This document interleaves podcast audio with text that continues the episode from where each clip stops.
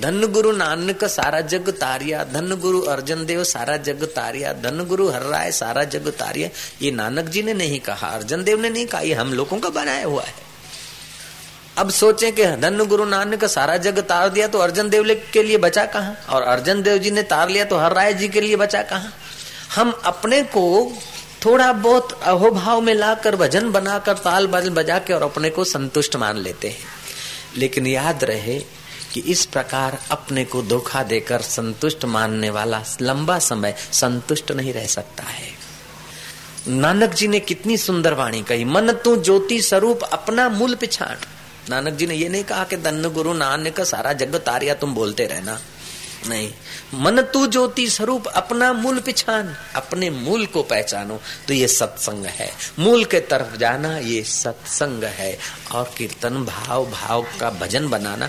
ए वाणिया रे वाणिया, तू जात्रा ए जाए तीजो मल्यो चोर मारो, हेलो सांभळो ओ मारो, हेलो सांभळो अजमल जीना बेटा, वीरम जीना वीरा जे तमना सरदार मारो, हेलो सांभळो ओ मारो हेलो सांभो सारी रात भजन किए और दिन को दुकान पे झोंके खाए। क्या बात है, भजन में क्या था कि वाणिया था यात्रा पे गया था, चोरों ने लूट लिया तो उसने फिर रामा पीर को बुलाया। फिर रामा पीर ने क्या कहा? ए आँखें करूँ, आंधड़ो ने दिले का ढूंकोड़ દુનિયા જાણે આ છે મારા રામા પીર નો ચોર મારો હેલો સાંભળો હે મારો હેલો સાંભળો ધમાધમ ધમાધમ ધમાધમ बाजे मतलब दे धमाधम हो गया सार बात यह है कि रामा पीर आ गए और जिसने चोरी की उसको आंख से अंधा कर दूंगा और शरीर पर कोड़ निकाल दूंगा कि दुनिया जाने के रामा पीर के भगत की चोरी किया है ये संभव नहीं है भैया एक सज्जन आदमी की भी चोरी हो जाती है तो चोर को आँखों से अंधा करना तो वो नहीं पसंद करता। तो रामा पीर इतने महान व्यक्ति, लेकिन ये हम लोगों के मन घड़ित भजन बनाए हैं, और उसी मन घड़ित में हमारा जीवन पूरा चला जा रहा है। जय राम जी की। इसलिए मानना पड़ेगा कि हमें भजनों के बाद कथा में पहुँचना चाहिए और कथा के बाद जो थाक उतार दे, उसका नाम कथा। कथा को उल्टा दो तो थाक। जो जन्म जन्म का थाक उतार दे। नानक जी ने कितना सुंदर कहा। फिरत फिरत प्रभु आइयो। न जाने कितनी माताओं के गर्भ में हम फिरते आए। कभी चार पैर वाली माँ, कभी छह पैर वाली, कभी आठ पैर वाली। खुश नसीब है, कभी सौ पैर वाली माँ। कई माताओं के शरीर से हम फिरते फिरते आए। फिरत फिरत प्रभु आयो, पढ़ियो तो शरण आए, अब तेरी शरण आए नानक की प्रभु बेनती, तू अपनी भक्ति लाए। वाणिया रे, वाणिया की भक्ति तो किया हमने, लेकिन अब तू अपनी भक्ति दे दे। अपनी भक्ति अगर मिल गई महाराज, तीन मिनट के लिए अपनी भक्ति का राज खुल जाए। आपका तो बेड़ा पार हो जाएगा, लेकिन आपकी मीठी निगाह जिस पर पड़ेगी ना, वो भी शांत और आनंदित होने लगेगा। ये है पहले नंबर का सत्संग। हे इंसान, तू भगवान को पाने के लिए अगर नहीं करता है तो न कर। तू मोक्ष पाने के लिए योग ध्यान नहीं करता है तो मत कर। लेकिन कम से कम तंदुरुस्त रहने के लिए, संसार में सफल होने के लिए, अपने जीवन का विकास करने के लिए तो कम से कम तू ध्यान कर। और जब अपने जीवन का भीतर से विकास हो जाएगा तो जीवन दाता को पहचानना कठिन नहीं होता है। हमारे को लोभ आया, हम लोभी हो गए, मुँह आया, मुँह हो गए हम इतने कमज़ोर हुए कि जैसी हवा आई, तिनखे किनाई हमारा मन बहता जाता है। तो ध्यान और सत्संग, विचार और ध्यान, ये हमारी योग्यता बढ़ाता है। तो ये होता है सत्संग से। बिनु सत्संग न हरि कथा, ते बिनु मोह न भाग। सत्संग कहा है? सत्संग और हरि की कथा दोनों का समन्वय हो, कथन हरि का हो और सार बात सत्संग की हो जाए तो बेड़ा पार हो जाए। महाराज प्राइम मिनिस्टर खुश हो जाए तो पटावाला को कलेक्टर नहीं बना सकता है। कलेक्टर की योग्यता लानी पड़ेगी पटावाला को। प्राइम मिनिस्टर का पटावाला है। बहुत बढ़िया काम किया और प्राइम मिनिस्टर खूब खुश हो गए। उसे आईएएस ऑफिसर तो नहीं बना सकते, उसे आईएएस डिग्री से पसार होना ही पड़ेगा। जयराम जी की बोला करो। ठीक बात है कि नहीं? ऐसे ही अपनी योग्यता तो चाहिए थोड़ी बहुत। आपने कभी देखा कि भेड़ चराने वाले को ट्रस्ट राज़ी हो जाए और प्रिंसिपल बना दे? ऐसा कभी देखा? सुना? गडरिया को कभी प्रिंसिपल बना दिया जाए? भले ट्रस्ट के लोग सब उसके रिश्तेदार हो जाए, फिर भी प्रिंसिपल नहीं बना सकते। ऐसे ही अपनी योग्यता कुछ तो जीव को चाहिए। एक बार भगवान रामचंद्र जी ने लंका से जब लौटे हैं तो रामचंद्र जी ने हनुमान जी को कहा कि और तो सबका सत्कार स्वागत हो गया, लेकिन इन बंदरों ने दिन रात मेहनत की, पत्थर उठाए, पुलिया बांधी। रूखा सूखा खाया, पत्तों पे जिए, बेचारे पेड़ों पर जिए और असुरों के साथ भिड़े। इन्होंने बहुत परिश्रम किया। हनुमान जी, मेरी मर्ज़ी है कि एक ऐसा भंडारा किया जाए, ताकि ये वानर सेना को सब फ़र्स्ट क्लास आदर से भोजन भर पेट भोजन कराए। इन लंगूरों ने तो कभी यहाँ से खाया, फिर जरा उधर खाया। और अवध में कोई टोटा नहीं, घाटा नहीं, राम जी का राज्य है, टोटा क्या? हनुमान जी बोलते कि प्रभु, ये बात आप छोड़ दो, इनको तो ऐसे ही जीने दो। बोले, नहीं नहीं। हनुमान तो मेरी इच्छा नहीं पूरी करता, मेरी इच्छा है। उनकी इच्छा नहीं खाने की, मेरी इच्छा खिलाने की। अब स्वामी कह देते हैं कि मेरी इच्छा पूरी करो तो सेवक अब क्या? आर्ग्यूमेंट करे। नो आर्ग्यूमेंट स्वामी ने कह दिया, पूरी हो गई बात। महाराज, आयोजन हुआ। आसोद सुदी दूज के दिन का भंडारा करना है। तैयारियाँ होने लगी और महाराज, भंडारे का माल सामान तो फटाफट आ गया, राज्य का हुक्म। अब हनुमान जी चिंतित हैं कि इनको जिमाएँगे कैसे? ऑर्डर कर दिया कि सब लोग बड़ा लंबा चौड़ा एक शामी आना लगा और सब बंदरों को इनवाइट कर दिया कि आज भंडारा है, पहुँच जाओ। साहब आके महाराज, कोई सात बजे आके बैठ गया, कोई आठ बजे, कोई साढ़े आठ, कोई साढ़े नौ, कोई नौ। यूँ करने लगे होंगे, अभी ग्यारह बजे, घंट बजेगा, ठाकुर जी को भोग लगेगा। चुप बैठो, अब चुप कैसे बैठे वो खुदा कूद ये वो, फिर हनुमान जी अंगत सब लाइन में, सलूट में, गदा हाथ में हनुमान जी का प्रभाव था। बोले, भोजन के लिए बैठो, अब घंट बज रहा है। वो तो गोल करके बैठ जाए कुंडा लगा करके नहीं, सीधे बैठो, अब सीधे कैसे जाने वो? सीधा बैठा तो उनका बाप भी नहीं बैठा, सीधे तो वो कैसे बैठे आखिर हनुमान जी को अपने पैरों से लकीर खींचनी पड़ी और बोला, जहाँ मैं लकीर सीधी उस लकीर पर बैठो। लकीर के फकीर होकर एक घंटे के लिए बैठना है। हनुमान जी के प्रभाव के कारण वो अपने अपने लकीर पे बैठ गए। ऐसी पंगत की जैसे अपन लोग भोजन करते तो सीधी पंगत होती ना, ऐसे बिठा दिया। बिठा दिया पतराले आए तो यूँ करने लगे, यूँ देखे, ये देखे पतलाड़ा उठा के सिर पे रखे। बोले पतराले को छूना नहीं, सिर पे रखना नहीं, सूंघना नहीं, पड़ा रहे। तो बंदरों के लिए तो बड़ी तपस्या है। उन्होंने कहा, ये काम मुसीबत में हम फंसे हैं? महाराज पतराले पड़े। पिरोसा गया। हलवा था, आम थे, कुछ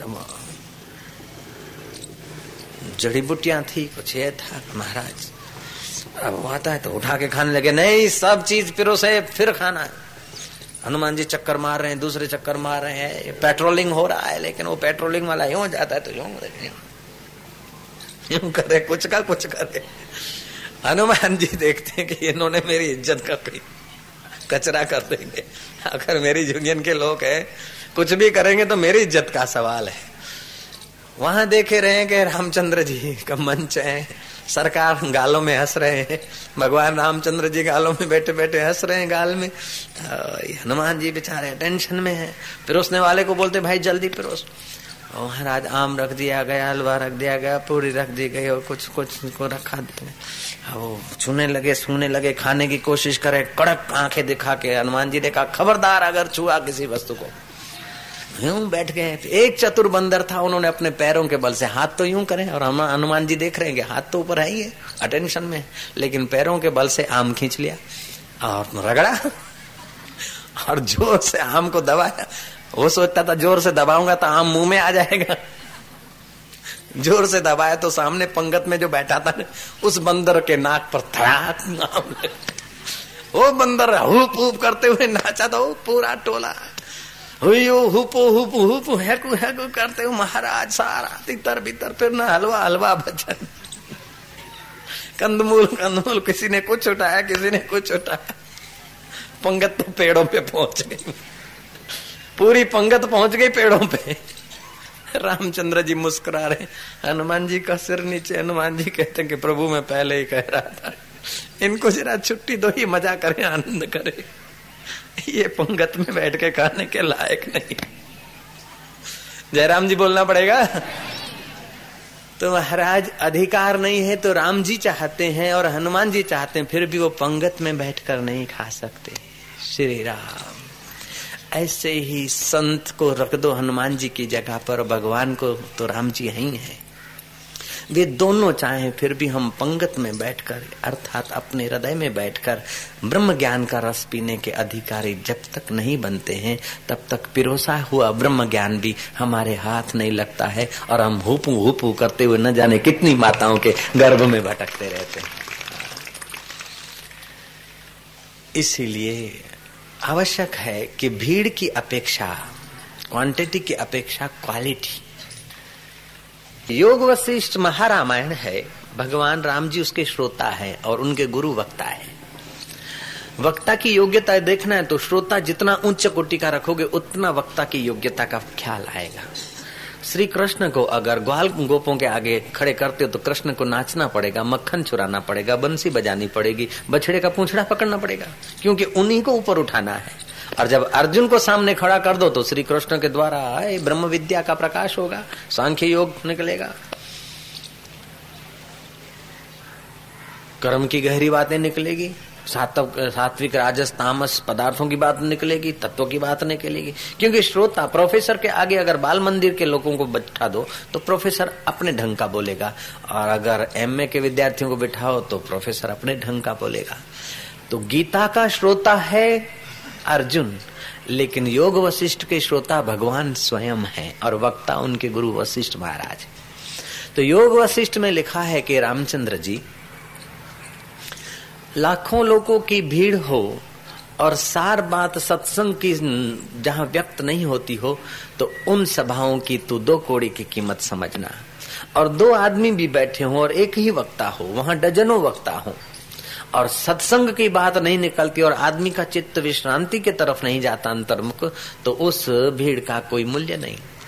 दो आदमी भी हैं और एक वक्ता है, और जहाँ सत्य स्वरूप परमात्मा की बात निकलती है, और जहाँ मन शांत होता है, अंतर्यामी प्रभु के साथ तार जोड़ने का जहाँ प्रयोग होता है, उस जगह को आप महातीर्थ समझिए। आज भारत में या और देशों में जो भी तीर्थ हुए, या तो भगवान की पद रेणु से हुए, या तो भगवान के प्यारे ब्रह्म ज्ञानी जिन्होंने पहले नंबर का सत्संग किया, ऐसे महापुरुष जहाँ रहे हुए हैं, देर सबेर वो भूमि तीर्थ में परिणित हो गई है। ये इतिहास बोल रहा है तुम्हारा। हर की पैड़ी हरिद्वार। गौमुख से गंगा निकलती, गंगोत्री से गौमुख आगे हम जाके आए। लेकिन वहाँ के पहाड़ के देहाती लोग भी जब कोई पर्व होता है तो हरिद्वार आके नहाते हैं। और हरिद्वार से नीचे कलकत्ता तक गंगा गई है, गंगा सागर में मिली है। तो लखनऊ के लोग भी हरिद्वार नाकने को हर की पेड़ी पे आते हैं। गंगा जी तो वही की वही है। जहाँ से निकलती है, वहाँ के लोग भी हरिद्वार आते हैं नहाने को, और जहाँ पहुँचती वहाँ के लोग भी हरिद्वार आते हैं। तो आप हरिद्वार यहाँ से जाए तो रास्ते में, गंगा जी तो रास्ते में भी तो मिल सकती है। लेकिन हम लोग हरिद्वार नहाते हैं क्यों? कि वहाँ, जहाँ हर की पैड़ी है मानधाता ने और राजाओं ने तप किया है। और ऐसा तप किया है तब का मतलब शरीर को सुखाना नहीं तब का मतलब कोई भूखा रहना नहीं तब का मतलब पेड़ को रस्सा बाँध के टिंगे रहना नहीं, वो शारीरिक तप है। तपशु सर्वेशु एकाग्रता परम तप। सब तपस्याओं में एकाग्रता परम तप है, और वो एकाग्रता तुम्हारे हर क्षेत्र में तुम्हारे काम आ सकती है। धंधे में, रिसर्च में, समाज सेवा में स्वर्ग पाने में, वैकुंठ पहुँचने में, अथवा अपने आप के पास पहुँचने में भी एकाग्रता काम आती है। तो वहाँ एकाग्र चित्त से उन्होंने धारणा ध्यान समाधि की और ब्रह्मा जी प्रकट हुए। ब्रह्मा जी प्रकट हुए तब राजा ने, मानधाता ने कहा कि, भगवान, आप अगर प्रसन्न हो गए तो हमें दो वरदान दीजिए। एक ये वरदान दीजिए कि इस जगह का नाम ब्रह्म कुंड हो जाए। वहाँ गोल, जो लोग हर की पड़ी गए हैं, हरिद्वार ब्रह्म कुंड बोलते उसको। दूसरी बात, जो आदमी यहाँ ना आए, उसको विशेष फल हो कल युग में। तो भगवान ब्रह्मा जी ने वरदान दिए। कहने का तात्पर्य, जो आदमी एकाग्रचित हो जाता है, उसके संकल्प में हज़ारों व्यक्तियों का भला करने का भी सामर्थ्य आ जाता है। तो अपना भला करने में क्या हरकत पड़ती है? एकाग्रता बड़ी तपश्चर्या है।